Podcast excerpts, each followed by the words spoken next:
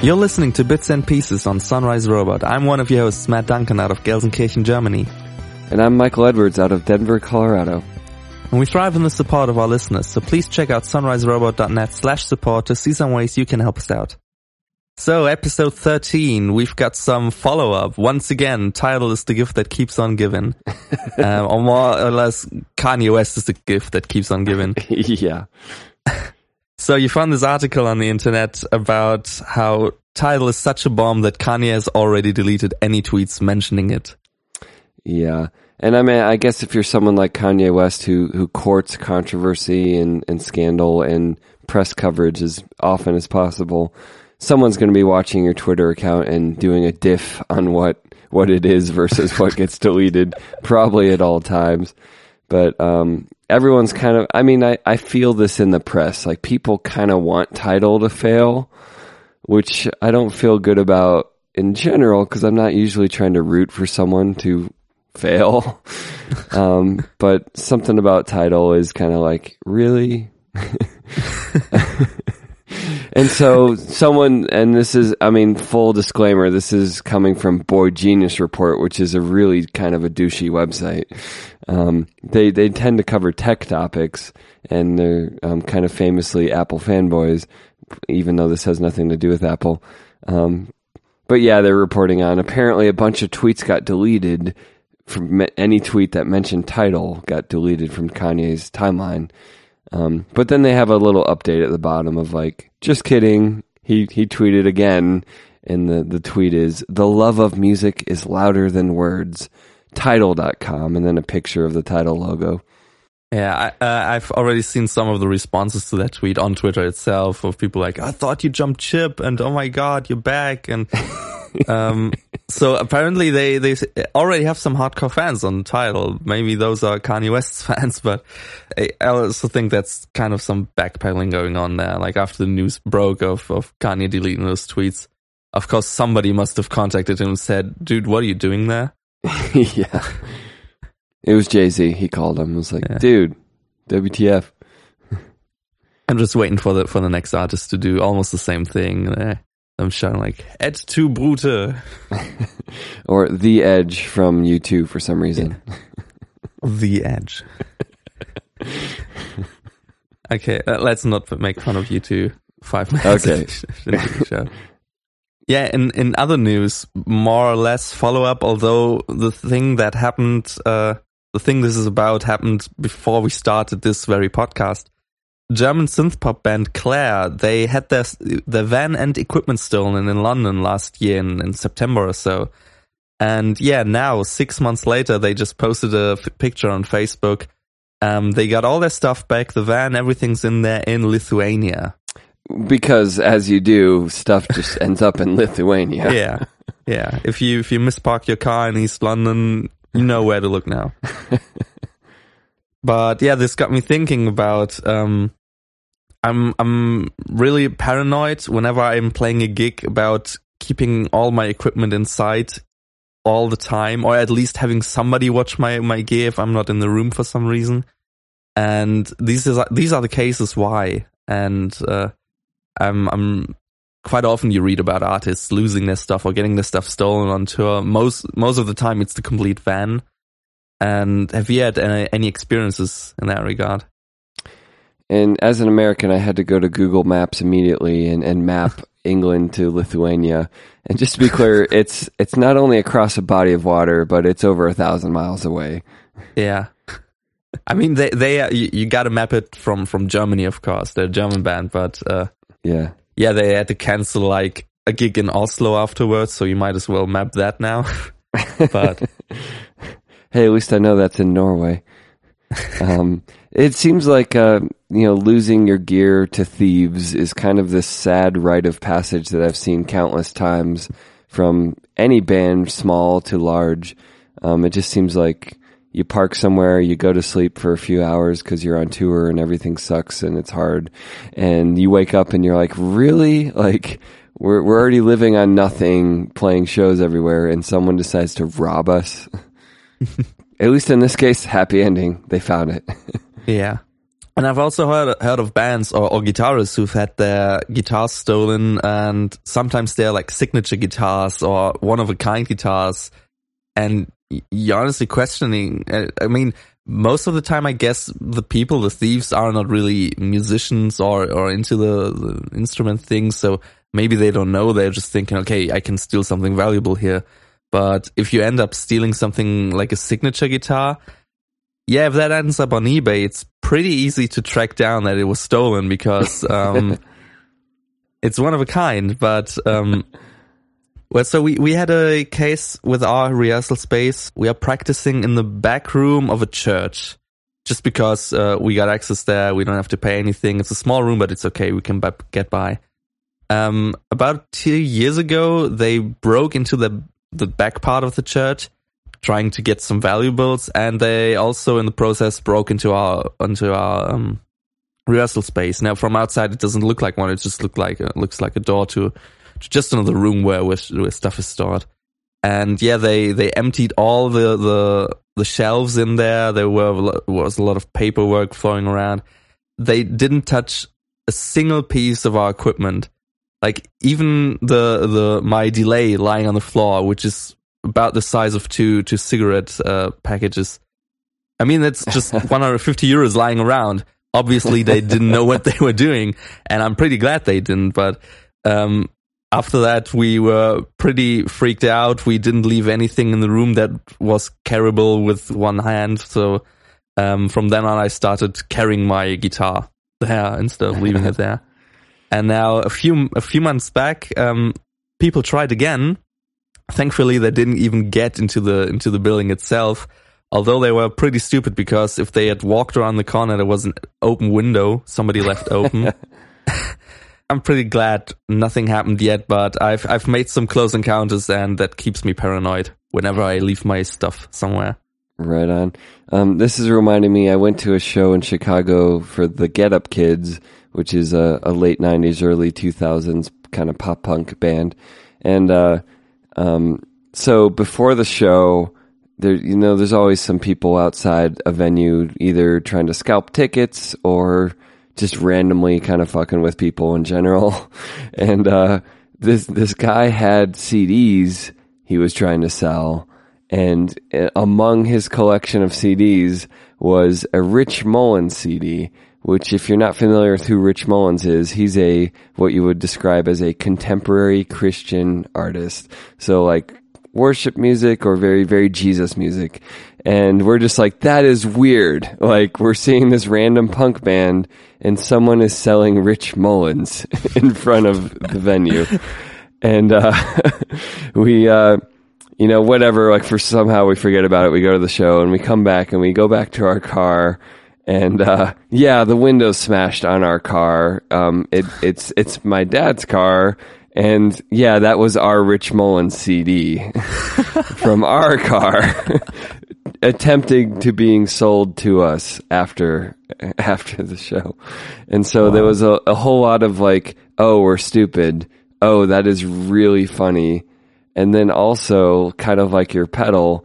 Um, for some reason I had left like one of my credit cards like in a pocket in the car, like not in my wallet. I can't remember why. It doesn't make any sense. They didn't steal my credit card. They stole Rich Mullins. Yeah. everything about it is so ridiculous. And since no, no real damage happened, it was just funny. But um, yeah, thieves are weird. Um, maybe it's because they're in a rush. They don't want to get caught. They don't want to be seen. You just smashed a window and you're like, oh, let's get in and out quickly. But I don't know. That that's my theft story. well, it's safe to say for you touring artists out there, keep your stuff inside somewhere, somehow. Yeah, keep or, it in sight. I've read of people or bands who say that they always have one one guy uh, or one member of the band sleep in the van or sleep in the car next to the van. So it's like your des- designated driver. One one of you has to bite, bite the bullet. Yeah. And but yeah, you're gonna be happy in the end because nothing's been stolen.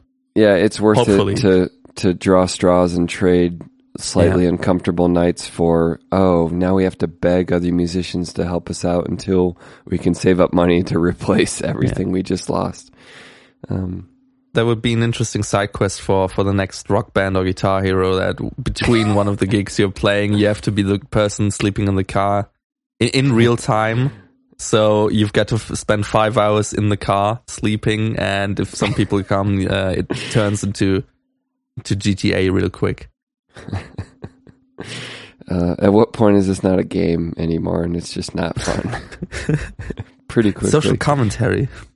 I guess so some other recent news. I guess this isn't exactly news, but I I flew to Indiana to see Sufjan Stevens perform because he's not coming to Denver, um, which I was very angry about, but not seriously angry about. Sufjan. Um, but I later discovered he, he is coming to Colorado because he's going to open some folk festivals, but I don't think that's the same as touring his new album, and I have no idea what he's going to play at these folk festivals. Um, but regardless, um, he's one of my most favorite artists. Totally happy to fly to see him on a tour. I haven't seen him live in 10 years since his Illinois album, which is the one most people know about or um, would know about. Anyway, um, the show itself. Um, so I've got that fanboy in me that's just like, yes. But then the other part of me is, this wasn't the best show I've ever seen him play. And honestly, um, his voice actually kind of struggled in the show. There were some sour notes. There was um, some reaching, and uh, that was like at first like, oh no, this isn't great. and then at the same time, oh, this subject matter is all about his mother died. And I swear I saw him wipe his eyes after one of the songs. And I'm like, maybe he's just like kind of depressed tonight and it's it's kind of affecting his performance. And it was still great, and there were some amazing things about it. Um, so he had um, basically a light show going on behind him, but um, there was video footage and, and different um, programmed light events. And uh, the way it worked is uh, there was all these strips. Um, I couldn't tell if they were hanging or they were just part of like a backdrop but the video only played on these strips that were hanging down. So you'd see like, say there was a 1080p image of the Oregon coast and like a wave crashing into the beach. Um, you would see only slices of it, like maybe six or seven slices, and the, the footage would only show up on those slices. And it, it gave a really interesting effect to the video footage. Um, I feel like I've seen some other artists do this sometimes with the way they set up their stage and projectors that you get weird little geometric configurations of video projected onto different pieces. Um, but it, it, was a nice augmentation of his audio show, and um, there was a neat uh, growing of this because um, it wasn't too flashy throughout most of the show, but then by the end, by the last song, which went on for a long time and built up to kind of a nice giant crescendo. Um, sorry if you have epilepsy, but there was a lot going on by the end with this light show.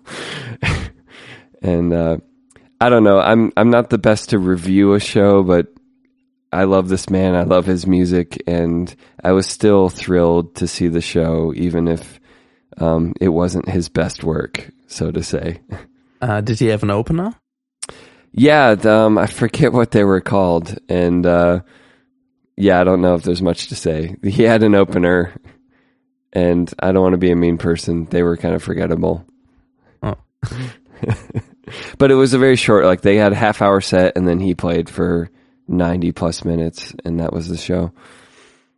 Um, I just grabbed a, a, screenshot from YouTube of, of the show. I hope this is the thing you were just describing about those stripes of video. Yep. It looks like a cathedral. It looks. I'm, yeah, it was. Gonna a, put this in the show notes.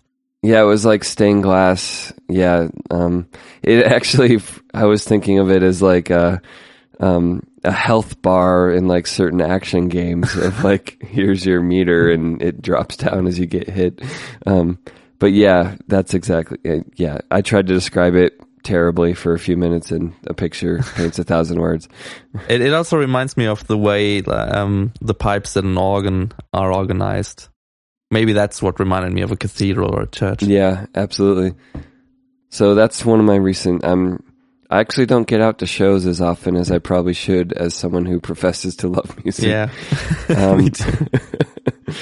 So Um, I think that's that's the reason why we should make Gig Report here a thing. So once in a while, every once in a while, we go out and maybe play a gig or what, just visit another person's gig, and we should report on that. And we should have a nice jingle, akin to like the news network. gig report. um, so our our next topic, um, this is something I'm very excited about. It's the thing I'm talking into right now. Um, I acquired the mic I have most lusted after, at least for podcasting purposes, um, and that's a Shure SM7B. And uh, this is kind of a legendary mic for radio or any spoken word application, but also um, rappers, which you know is right up my alley, or um, Yeah, we know your solo project. some other vocalist uses, but um, I think mostly it's thought of as a podcasting mic these days. And uh, I don't know. I've I've I've just kind of like I've used condensers. I have a really great vocal mic that costs twice as much as this mic. But I've always kind of been like, yeah, condensers are great when you care about singing or you want to capture everything. But I'm really interested in seeing what it's like to to rock um, the Shure SM7. And uh, so far, I like it. It sounds great. It's it's not like it's a mind blowing complete transformation of my voice. Um, I, I did some tests. I compared it to a, a Rode NT1, which I know you just acquired and Yep. you're using Which right I'm now, talking into. which is also a legendary podcasting mic of its own accord.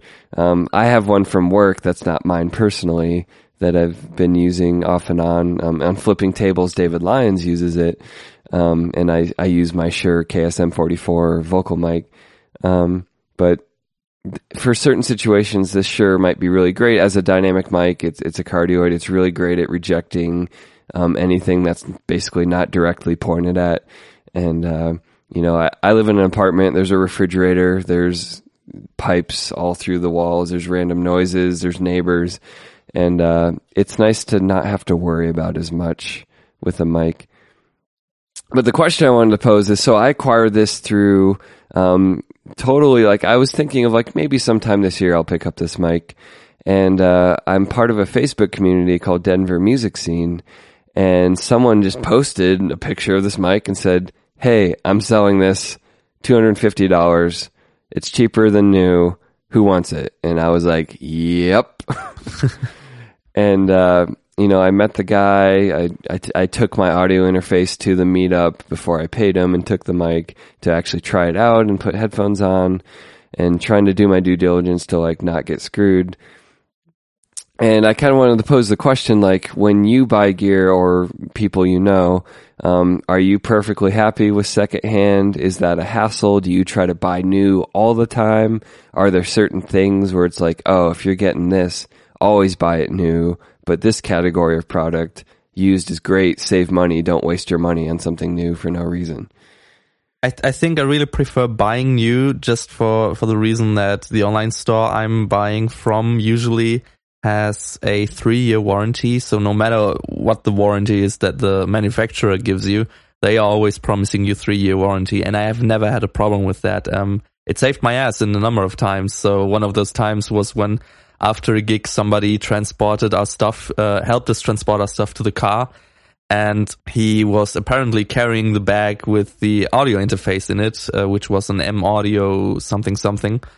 And yeah, when I came home and two days afterwards, when I started building up my stuff back home, um, yeah, I could hear some, some loose things in there and it broke. So it was just useless at that point. And thankfully there was, that was like two years after the purchase and they replaced it or they, they, they wanted to, to fix it, but they couldn't. And then they didn't have that thing in stock anymore. So they just said, okay, get whatever you like, and the the original price that I once paid, they're going to subtract that from anything I'm going to buy. So this is the reason I now have my Focusrite Scarlett uh, interface. That incident always made me say, okay, I'm going to buy new, at least for things that are in like more than 100 euros. If it's below that, or if, if if there's something that I can get below 100 euros, if I get it used, I I would usually think about getting it used. Um, I would also make a point of trying to test it out. Now I don't have a portable setup. Sadly, I don't have a laptop or, or I mean, the, the, my audio interface is huge, so um, it's usually made to to put into a rack. So, um, but there there's some stuff here that I I bought used. Um, it's it's mostly the stuff I use with my feet. I just noticed. Um, it's it's a MIDI controller uh, by Behringer and a and then the the Rig Kontrol from Native Instruments, which is funny because it's a German company and I bought that from a guy from Canada, and um, so it traveled all the way across the globe almost. but yeah, both of those things still holding up pretty well. So um, I've never I've I've not made like bad experiences with used gear, but I'm still yeah also paranoid. Just like I'm paranoid of people stealing things from me. Um, I would usually buy new just because of the of the warranty. Like just the same with the with the microphone now with the Rode NTA one um, NT1A. Um, I mean, Rode always promises you 10 years of warranty, but yeah, I want those 10 years to be registered to my name and not have it used. And then there's problems with the, with the receipt not, not going through with my yeah. name on it. Makes sense. Is there anything that you're totally like, oh, never buy new? Because I've heard that about cars. Like, why would you buy a car new? Because the second you drive it off the lot, it loses, yeah. you know, a quarter of its value, you know, some some large chunk of value, and you could buy a year old car that is basically new for way cheaper. And I feel like some of that has to be true with musical equipment. I guess your warranty point is well taken of, you know, sometimes new stuff from certain companies um, you know, if you're buying some some crappy low end thing, maybe the warranty isn't really that valuable because yeah. it's, it's, probably a piece of junk from the outset.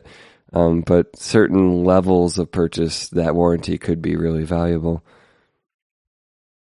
I don't know. It's it's it's a weird sizing up of um, even when I bought this Shure, the the guy who was selling it was very concerned about its future. He's like, I want it to go to a nice home of someone who will use it for something beautiful and wonderful. And um, you know, it wasn't just like, oh, I'm just trying to get rid of this. He like he wanted to talk on the phone and be like, so tell me about yourself. And I'm like, well, I'm a musician, but I also run a podcast network, and this mic is great for podcasts. And, and his heart lit up yeah, totally. And he, he was like, "Ah, oh, I just, you know, I love this mic, but I just don't have a re- a good reason to use it. I don't have a good setup." Um, it's so almost like I, he's anthropomorphizing the microphone. yeah, he's like, "It should go to a good home. I don't want to just sell it to some fence that's gonna, you know, scrape as many dollars as possible through Craigslist." yeah. Yeah, and I think uh, that that's I, I would say that there's nothing that I wouldn't buy new and I think the reason for that is when I buy my equipment, I usually buy it with the plan in mind of using it for as many years as possible. So I'm, when I buy something, I never think about, mm, one of these days I want to get rid of this again. I want to sell this again. No, usually I buy something because I want to keep it. And at that point, I don't mind if it's losing value over time because for me, the more I use it, uh, the more I, I can say, yeah, the, the purchase was, was worth it. Like the same way I, when I play games, when I when I get a game for sixty uh, for sixty euros or sixty dollars, um, I usually calculate how much how much money I spent per hour on that game, and it's the same thing with my music equipment. And it all comes down if it comes down to less than a less than a euro per hour of use, and most of my stuff is in that range then I'm totally fine with it not being worth anything anymore because to me it's worth a lot because I can use it. It's here. Yeah. And maybe I just thought of a topic that may be better to pose for a future episode. But is there anything you've bought that you completely regretted and you're just like, wow, what a waste? Yes. yes. Recently, fairly recently. And I gave it back after a week. Um, I'm not gonna name any names, but it was a MIDI controller. It was a keyboard, MIDI keyboard with uh, some some um, trigger pads and some some encoder knobs and all that. And yeah, it didn't have the MIDI functionality uh, functionality that was promised to me or that I was expecting to be uh, par for the course in that range. And it also had some really really awful software mistakes where you switch the button on then you switch to to another page of buttons and the old button was still turned on which doesn't make any sense. So um, yeah, there was some really big problems. I couldn't program that thing to work with Ableton because of those things, and I gave it back two weeks later. I'm never gonna buy from that company again. Which is um, I'm not gonna name it, but uh, if you, I think if you That's search through my Twitter, you're gonna find out. Or if you if you look through my uh, YouTube video, there's a brief period where in one video that controller appears and then it's never seen again. So if you really want to know, there's a way to figure it out. So anything you would have thrown away five minutes after buying. Yeah, I mean, I guess I could call out um, Korg makes these like super cheap, really tiny MIDI keyboards, and some, you know, one of them's a keyboard, and one of them's like the drum pads, and one of them's like mixer faders. Yeah, that's that's the last one. That's the one I got. Okay, so But that's a good one, I gotta say. Like that. Yeah, I mean, it's it's okay. I just I bought it on an impulse because they sell them for less than fifty dollars, and I was like, oh, a keyboard I could take anywhere. And then I was like, yeah, I don't need a keyboard I can take anywhere. I, I already have very portable equipment. So it's not that the the thing was bad. It's just you noticed afterwards that it was an impulse I was buy. like, you didn't I just, it. I wanted to buy something to feel good about myself, but really, yeah. I didn't need it. And it, it really was just, you know, it wasn't like I'm, I'm traveling and I need this tiny thing to fit into a very special use case. Um, cause I'm like, oh, I'm at my office or I'm at home and there's, there's really no problem using a full size keyboard in either of those situations. And yeah, why would I pull out this Korg when I've got my M Audio 49 key or 25 key, but like full weighted keys and um, more features and, and more pleasant to play. And um, it just kind of emerged as like, yeah, you just wasted money. You didn't need that thing. You just wanted it that day. I guess it makes sense for somebody who only uses this keyboard or uses a keyboard on stage for a few songs and only to stay in an octave because I think I had I would have a use case for that uh, for for our bassist in the Astray who, who sometimes switches to the keyboard for for a bass synth sound. So um, usually it doesn't really change up that much. So he could use that instead of a 64 key or whatever I've got here, the other thing I've got here, uh, to to play those one octave bass lines. So yeah, and the, the nanoKONTROL you were talking about, I think that's fine. Although they got a new version out, but okay, I don't want to turn this into MIDI tech talk. yeah. I mean, yeah, like you're saying, the Nano keyboard, it works as advertised. It wasn't like it was broken. It was just like a regret of like, yeah, I didn't need this. Yeah, I think the the only piece of equipment that comes close to this, and I, we mentioned that on a on a on on another episode, is the um my EBow. I still haven't used that a lot and or enough to warrant the purchase. I'm try, still Uh. trying to force it into some songs just to be able to say, "Oh, I used my EBow again."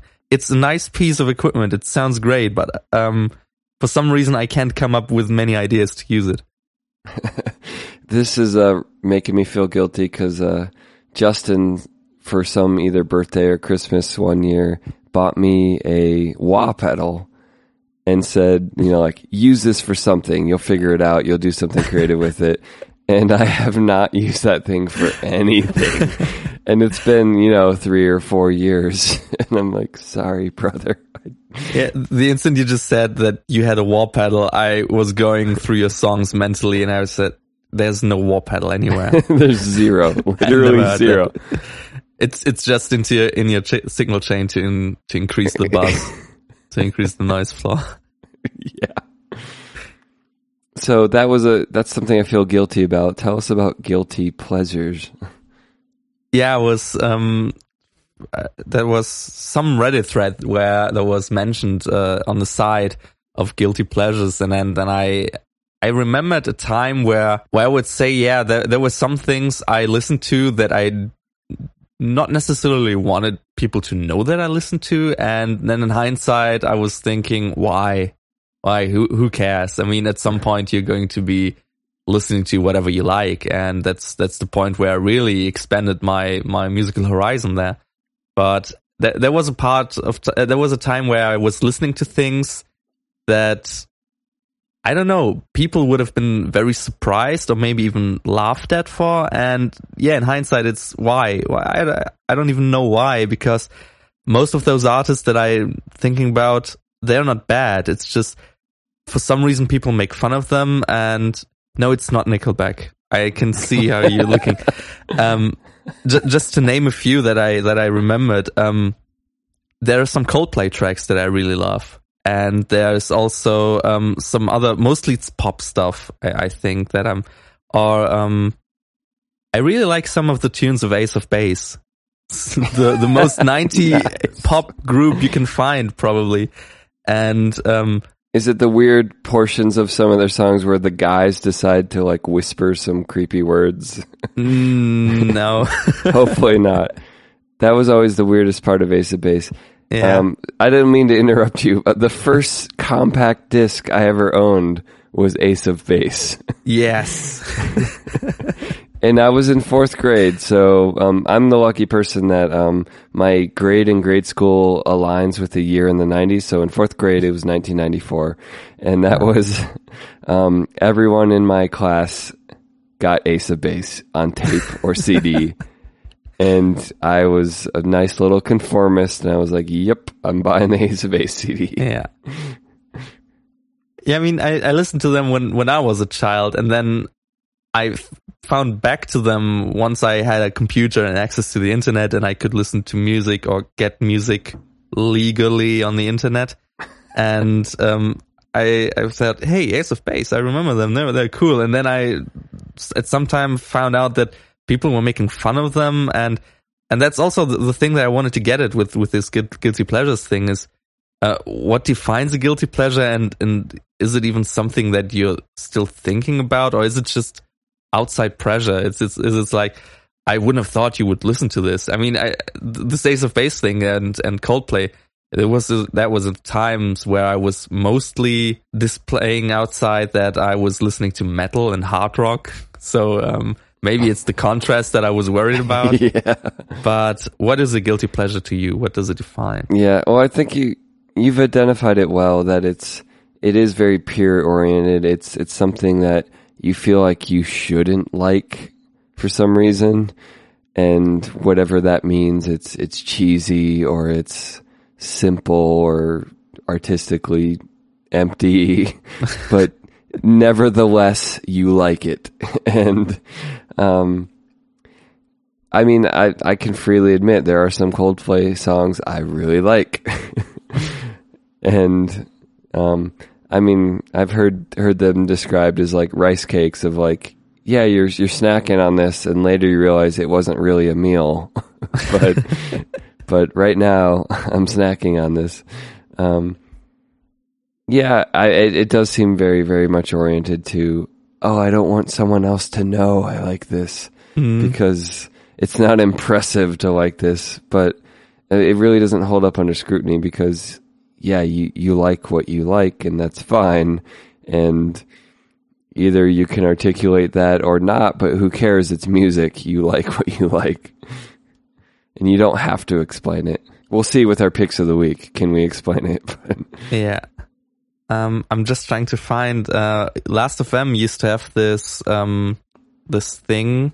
I mean, I, I've been scrobbling everything to Last.fm for the last ten years or so, maybe, and they they've got this experimental thing where um, you could see how many or, or, which are the most of the tracks that you've deleted from your profile. so sometimes I forgot to disable scrobbling while I was listening to those guilty pleasures, and uh, yeah, I mean, most of the time I disabled it when I listened to my own stuff just to check the mix and everything. Yeah. And so I didn't want this scrobbled everywhere. Like, so this is this is the Astray um, Lives demo version, March 2013. Final, uh, final, final, final, and uh, I'm trying to find this thing where you could see how uh, which are the tracks that you've deleted, and I would list those, but uh, maybe we can find them. Maybe we can edit this in later. Oh wait, wait, yeah. just a sec. Playground, there it is. I think it's on the on the Last.fm playground. I mean, this is another thing that Last.fm made me just scrobble everything out, and I didn't really care anymore at that point. So anybody can see what I listen to at any day of the week. Restart his tracks that you previously deleted. Okay, let's see what I've deleted here. okay, there was uh, one single play of ABBA. Um, you're like, no, cannot let anything people know. else that's I here that listened I- to one ABBA song. No one is allowed to know. most of these are like just single plays of a single artist. For some reason, I've deleted some Jean-Michel Jarre. I guess that will be because I mislabeled them, and I don't like when I just mislabel songs in MP3s. Okay, there's some Missy Elliott in here, All right, there you go. and yeah, mostly like okay, Saltless Skies, The Astray, just what I thought. Um, yeah, The XX. And this is because I don't like their music and it was scrobbled to me through the radio and I was like, nope, not on my profile. Yeah. So one of the other uses of guilty pleasure that I see a lot is sort of like on Reddit. It would be like, um, does anyone else supposedly controversial opinion that's actually not controversial whatsoever? And Does anyone that- like Radiohead? I think I'm the only one. yeah. And in that category, it'd be like, um, the Bangles have a song called Eternal Flame and it's like a total love ballad, but it's, it's a pop masterpiece. And yeah, you can sing it ironically at karaoke, but it's also a really great song.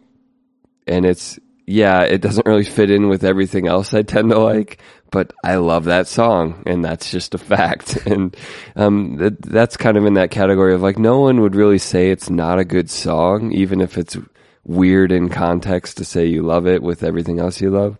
And and that's how I see a lot of guilty pleasures get expressed is like, man, I love the Beach Boys. Isn't that like totally well? Right now, it's really hipster friendly to love Yeah. the Beach Boys, but I, I'm sure within a decade it'll be cheesy again, or you know whatever. It'll flip flop back and forth. But like maybe that would be a challenge. Like you know, there could be another segment like guilty pleasure of the week or something. Like try to find something that is actually a guilty pleasure. You're like, oh man, I really don't want people to know I like that. I will I will try to find something for follow up, but if it's too bad, I'm not gonna mention it. I'm just gonna play it off It's- like no everything's fine over here. Deletes twenty folders in the background. Uh, I'm going through my MP3 folder right now if I see any artists, but but I think I won't have them on my computer if I didn't really want to listen because at some point I must have downloaded their music. But nope, everything everything's fine here. Delete, uh, delete. So, related to your pick of the week, which I won't spoil right now, um, is kind of the, the question of applying genres to what you're hearing. So, tell me a little about this indie as a genre.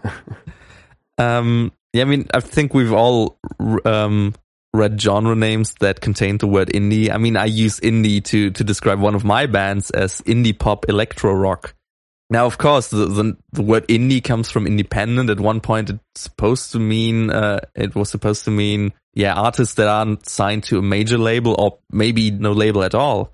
It kind of manifested itself with uh, with certain sounds, and I gotta say that sometimes when I listen to artists, I would say yeah, they're indie, they sound indie, even if they're at a major label. I, I got to this point because um, when I when I looked for a YouTube link for my pick of the week, I found a Reddit thread that uh, this YouTube link was linked to, and in there there was this short discussion about, about indie is not a genre. Then the poster uh, or the the the the OP tried to try to explain why they named it indie, and then it was like a back and forth. That that was a bit hostile. I'm gonna post the screenshot in the in the show notes or the link to the thread rather. And yeah, what what do you think about indie as a genre? um, it's it's a useful shortcut, even though it's vague as hell.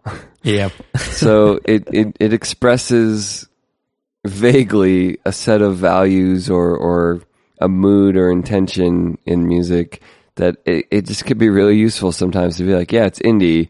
So it's not like prepackaged, totally like stupid pop nonsense. It's creative or it's experimental or it's, you know, fresh and, and different. And, yeah, I you think know, it's I think it's mostly that just indie is exclusive. It says this is uh so Im- imagine the genre, and then if you put indie in front of it, you you uh, get everything that this is not. So if I say I'm making pop music, maybe they're thinking of like Justin Timberlake and uh, I don't know Robbie Williams. yeah. But it, as soon as I pop indie in front of it, yeah, it's it's mostly not that. Well, now it's Belle and Sebastian, or it's a million other things. Well, it's not Twee, maybe, but um, mm. indie Twee. Um, yeah, it, it's kind of a shorthand for like, but it's cool. Like, don't don't like get down on it because it's cool. and, um, it's it's one of those things that's frustratingly like it doesn't mean anything, and it hasn't probably meant anything since the first time someone uttered it after it meant independent. But nonetheless, it still communicates a lot of things in one single, you know, five letter word that sometimes you just need that to communicate what you're communicating. Yeah. Um, and it's it's funny how indie kind of emerged, and it's been with us for a while. Um, but you know, in the '90s, alternative was kind of that word, and yeah, no one. True. I mean, people will say alt usually to say alt country, um, or, um, but no one's post. really, yeah, or post, but no one's really using alternative anymore. Um, at least spelled out. It's like alternative. You're like, you mean like you're Nirvana, and um, that's not usually what people mean. But so, I mean, part of this is just the, the fashion and the, the culture of music. Um, so yeah, I, I find myself torn. Like indie is useful as a word, and it's also meaningless. So I noticed recently um, through the same Facebook group I bought this microphone through that uh, there's there's a happy hour event with Bob Boilen and Stephen Thompson from NPR, and uh, here in Denver as part of uh, an annual Denver Music Summit, and so they're they're going to be at a, a, a restaurant bar downtown, and um, that'll be some event that you can access if you're part of this um, music industry event. And uh, these these are the guys that created the Tiny Desk concerts and also All Songs Considered, which is a, a prominent little segment on NPR that features usually indie music and uh, songs you haven't heard before that they think are significant or interesting or um, excellent. And uh, it kind of got me thinking, like, so that's coming here to Denver, and unfortunately, I'm not going to be able to attend this event.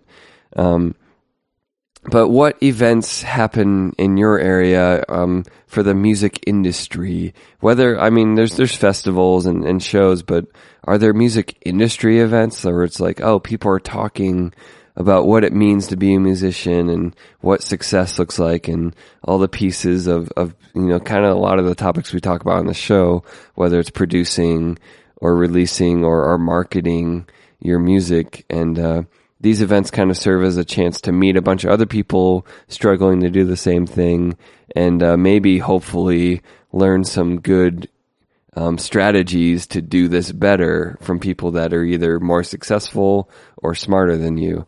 And uh, do you have any such events um, in your area? And would you consider attending such a thing, or is it like, yeah, I'll Google it, I'm good? I think I gotta have to make this short. I have no knowledge of anything in that regard here in this area, and I'm happy to be proven otherwise if some of my listen, uh, some of our listeners uh, in my area here heard of such event. But um, yeah, not to my knowledge. If it existed, I would probably attend it. Um, I think first first of all, maybe just as a visitor to to get a feel for it. But if it turns out to be amazing, I would probably apply to to be a musician at such an event as well. So um, yeah, but so far um, none that I know of. Nope. Yeah. So you'd be interested if it, if it exists. Yeah, definitely. Um, and I'm interested. I've never, I mean, but how interested am I? I've never gone in Denver and this thing's been happening for years. So maybe I'm not that interested. Um, but there is, um, a professor at the university I work at, University of Colorado. Um, his name's Storm Gloor and he's actually speaking on another topic called, um, the future of music. So there's, you know, about as broad of a topic as you could possibly have. Um, and I'm really, really crossing my fingers, hoping, uh, hoping to get him on the pseudo show for an interview here. And I think that will happen. Um, he doesn't listen to bits and pieces, so, um, we got to change uh, that. Yeah, we, we do. Um, so that would be really cool. Yep, that's all I got. all right. Topic. Follow up on that whenever we attend something like that. okay, and another thing in in yeah music tech news maybe, and there's a new app. Once again, we've got a new app here, and it's Music Messenger. So supposedly some people think it's too hard if you're on your phone or on your tablet and you've got a YouTube link open to some music or Spotify or whatever you're using to listen to, to hit the share button and send it to somebody through, I don't know, Facebook Messenger, ICQ. Maybe a bulletin on MySpace. and or in my status message. And um, so there are apps that are their sole purpose is to send music to other people and it's like the yo or bro of music messengers and um, they've they've got a lot of funding and i looked at this and thought yeah why can't can't you just share it and I've read that there are other other apps that do the same. Just to name a few: Boomio, Rhythm, Undertone, Radius. None of those spelled like you you would yeah. think from the way I pronounced them. And um, Lots of dropped vowels. Either dropped vowels or switching Y's or I's to other vowels. Yeah, the vowels dropped from rhythm monotone uh, show up in radius. So, radius um, is to be the best. R A D E E U S. Yeah.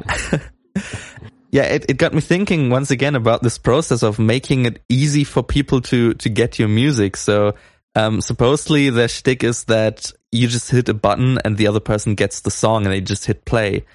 Yeah, the point is uh, that first you've got to install this app and probably make an account. Now, I guess you can you can log in through Facebook probably. Yeah. Or something else that's easy, but yeah, you've got to go to the App Store, install the app, open the app, and then you can receive the music. And on the other hand, you've got the the way we've been doing it for years. That's been proven to work. That you just use whatever messenger you like. So for some people, I use WhatsApp. For some people, I use the Facebook Messenger. If I write, if I if I'm writing with you, I'm probably gonna use Slack. And yeah, why not? I'm I'm gonna be the old guy here. Why not keep it that way? Um, Get off my it's, lawn. It's not that I don't want those apps to exist. I don't really see see see the, the reason because um, it's hard enough to, to, to make people click on a download link. I've I've talked about this before on Bandcamp, um, where some people seem to not realize how you can just simply download the music there in two or three clicks. Yeah. So I've I've always learned that one more click is one more click too much. I there's just this hurdle of getting this app first instead of just using whatever you're using anyway. And the thing that comes to mind to me is you just rattled off a list of other messaging apps like WhatsApp and Facebook and Slack. Yeah. And none of those are specific to one exact kind of sharing. They're just general purpose. Yeah, they're not dedicated to that. Yeah, they're just like, oh, we're just a communication platform. Share anything you want. Yeah. And uh, the one you linked in here is musicmessenger.co. And uh, I couldn't help but click on the, the App Store link and uh, check out the reviews. And I, this one caught my eye that I'll read here. Um, the, the subject line, wow, great music app, better before. and then five stars. So this is important. Five stars because the, the Apple App Store lets you rate from zero to five. And then here's what Joe one two three exclamation marks review is. He says, before the update, I would have rated it 10 star.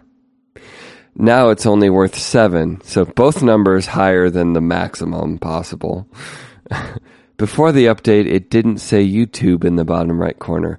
Now, after the update, it says YouTube.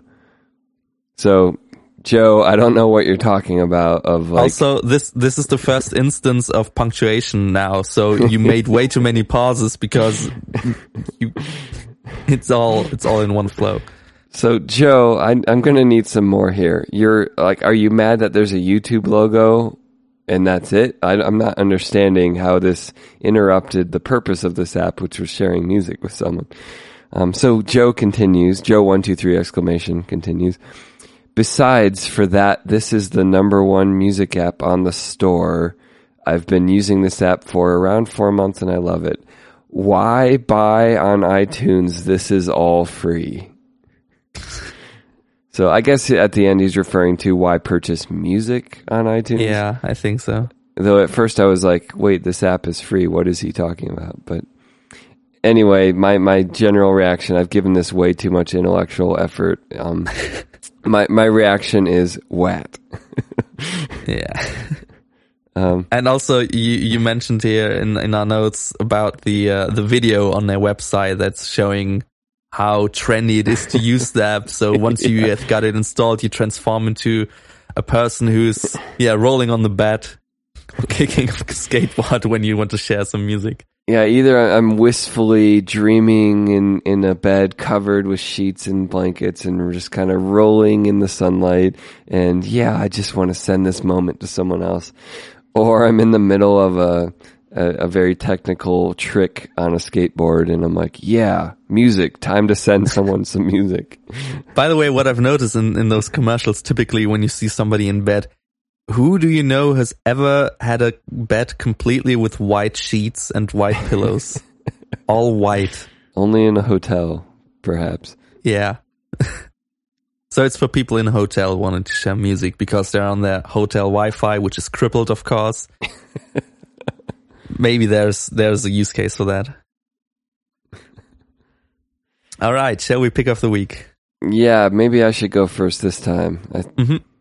So my pick of the week this week, um, a lot of a lot of our picks of the week have kind of focused on production tricks or um, very very interesting recording techniques or sounds. And this week, it's my pick is not so much about that. Um, the recording is fine; it's a good recording, but um, it's not really the focus. The focus is just what this song is as a whole. And so this is a song by the group Bodies of Water, and the song is "I Guess I'll Forget the Sound." I guess, I guess. And um, this song is kind of just a, a force of nature for me um, that just caught me at a time in life and moment that it just was kind of a, a rapturous moment of music. And, um, you know, it's kind of, um, there's, there's a lot of religious overtones to this song. It's, it's, it's very much like you, you've tasted something beautifully beyond yourself and you don't know what to do with yourself now. Your, your whole life now is what am I now? And um, the there's a very retro sound to this song. It could be something out of the 70s. It sounds like hippies grouped together and saying eight harmonies together and there's a big round at the end and all of this is so gleefully wonderful to me. And um, my my sort of line about this is after you listen to the song and if it hooks you and if you love it, um, you've either joined a cult or you're in heaven and it's probably a very tragic situation, but it's also very beautiful and very human. And so let's just listen to a little bit of Bodies of Water.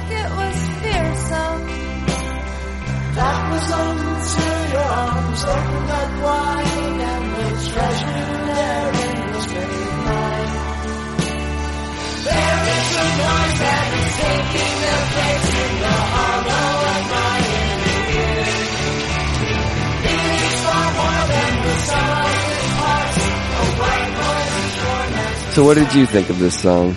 What instantly caught my ear was there is a part around one minutes in where there's a very very sick bass run happening, and uh, I'm I'm happy I, I, listened to it on headphones so I could actually really hear it and not on my my computer speakers, which probably probably would have filtered that out some in some way.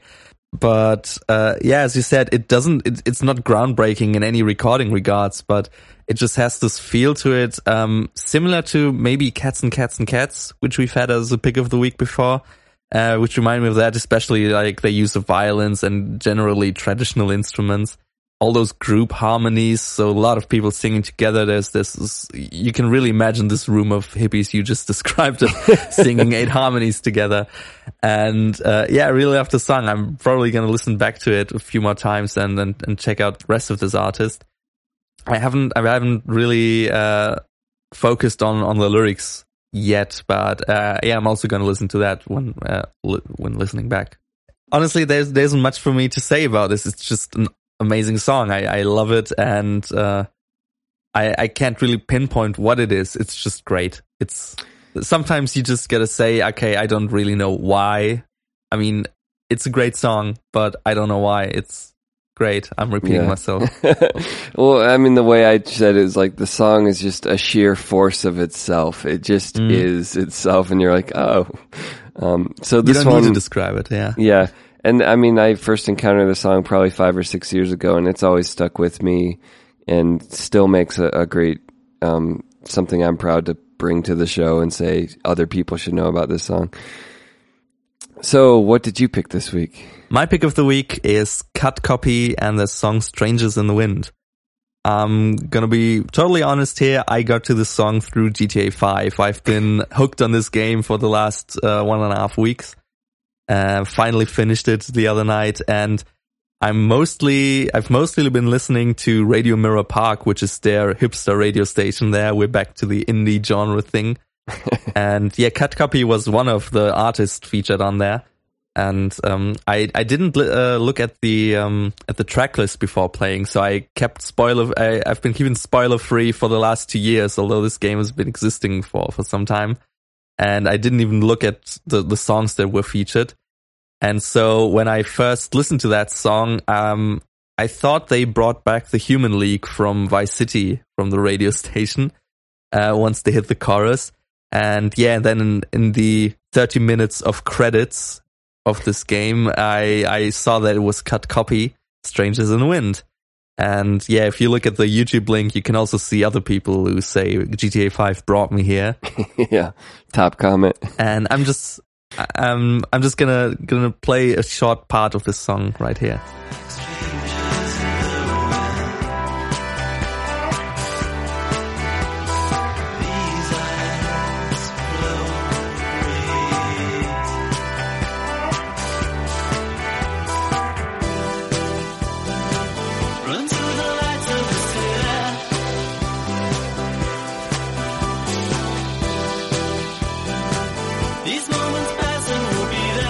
So what what I really like about this is um, this transition, more or less, that's happening in the verse. So if we go back to the to indie genre, is that for me the the verse starts out pretty much indie rock. So there there's like one or two guitar lines, and I mean the the drums sound pretty electronic and processed, but it's it's got this indie rock vibe to it. And then the more you approach the chorus, it goes into the synth pop vibe, where I said, yeah, this is this sounds like the Human League, not only because of the singer but also because there are two keywords happening and all of a sudden. Yeah. And yeah, w- what do you think about this?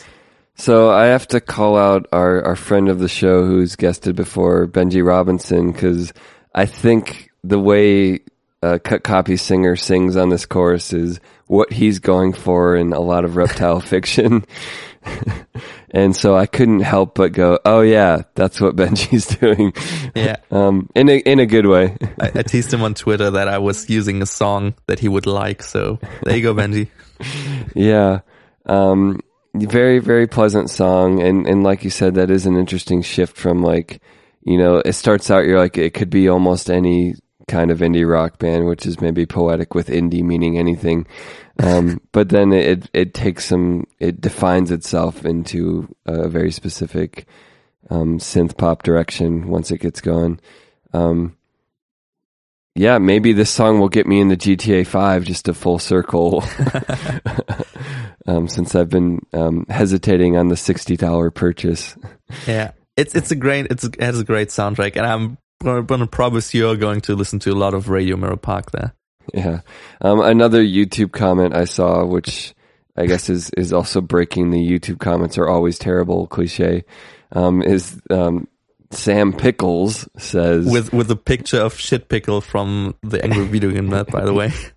yeah. Um, he said, I haven't been able to quote feel for a while now. This song is helping me find my way back. And I don't know. I, it's not that I necessarily felt that way about this song, but I, I like it when music is able to do that for someone. That's, um, something a lot of people get out of different kinds of music is the way it helps you identify with something or express something um, that was hard to put into words before. And so, thank you, Sam Pickles, for your expression of feeling, all the feels. I also got to say, while I, I completely share the sentiment of uh, what he's writing there, this also sounds like something the moderator on Radio Mirror Park would have said after the song had played, which makes it a cliche of itself once again Yeah. when it comes to Indian hipster. Even better if it's a joke inside of GTA about hipsters feeling things. Yeah. All right. This was episode 13 of Bits and Pieces. Um, as always, you can find the show notes at sunriserobot.net slash bits and pieces slash 13. And while you're there, you can subscribe to us so you can, you never miss an episode. You can either subscribe with your native podcast app on iOS, or if you're on Android, you can use Pocket Casts Yeah. or um, Podcast Addict, which is the one I'm using. If you're an iTunes user, you can also help us by rating or leaving a review on, on iTunes, which is hella important in the world of podcasts still. So even if you don't, you're not the iTunes person, you can really help us out with that. And another way you can really help us out is other than giving us feedback on Twitter, which is um, for me at Echolox, E C H O L O X, or you can find Mike at Medwoods Music on Twitter. Um, yeah, you can head to Patreon, patreon.com slash sunrise robot, and you can support us there. And one of the rewards is getting a shout out on, on our show or on some of our shows or all of our shows. And with that, special thanks to Bruce Edwards and Andreas Lange. You're amazing. You're awesome. We love you guys. Okay. See you next week.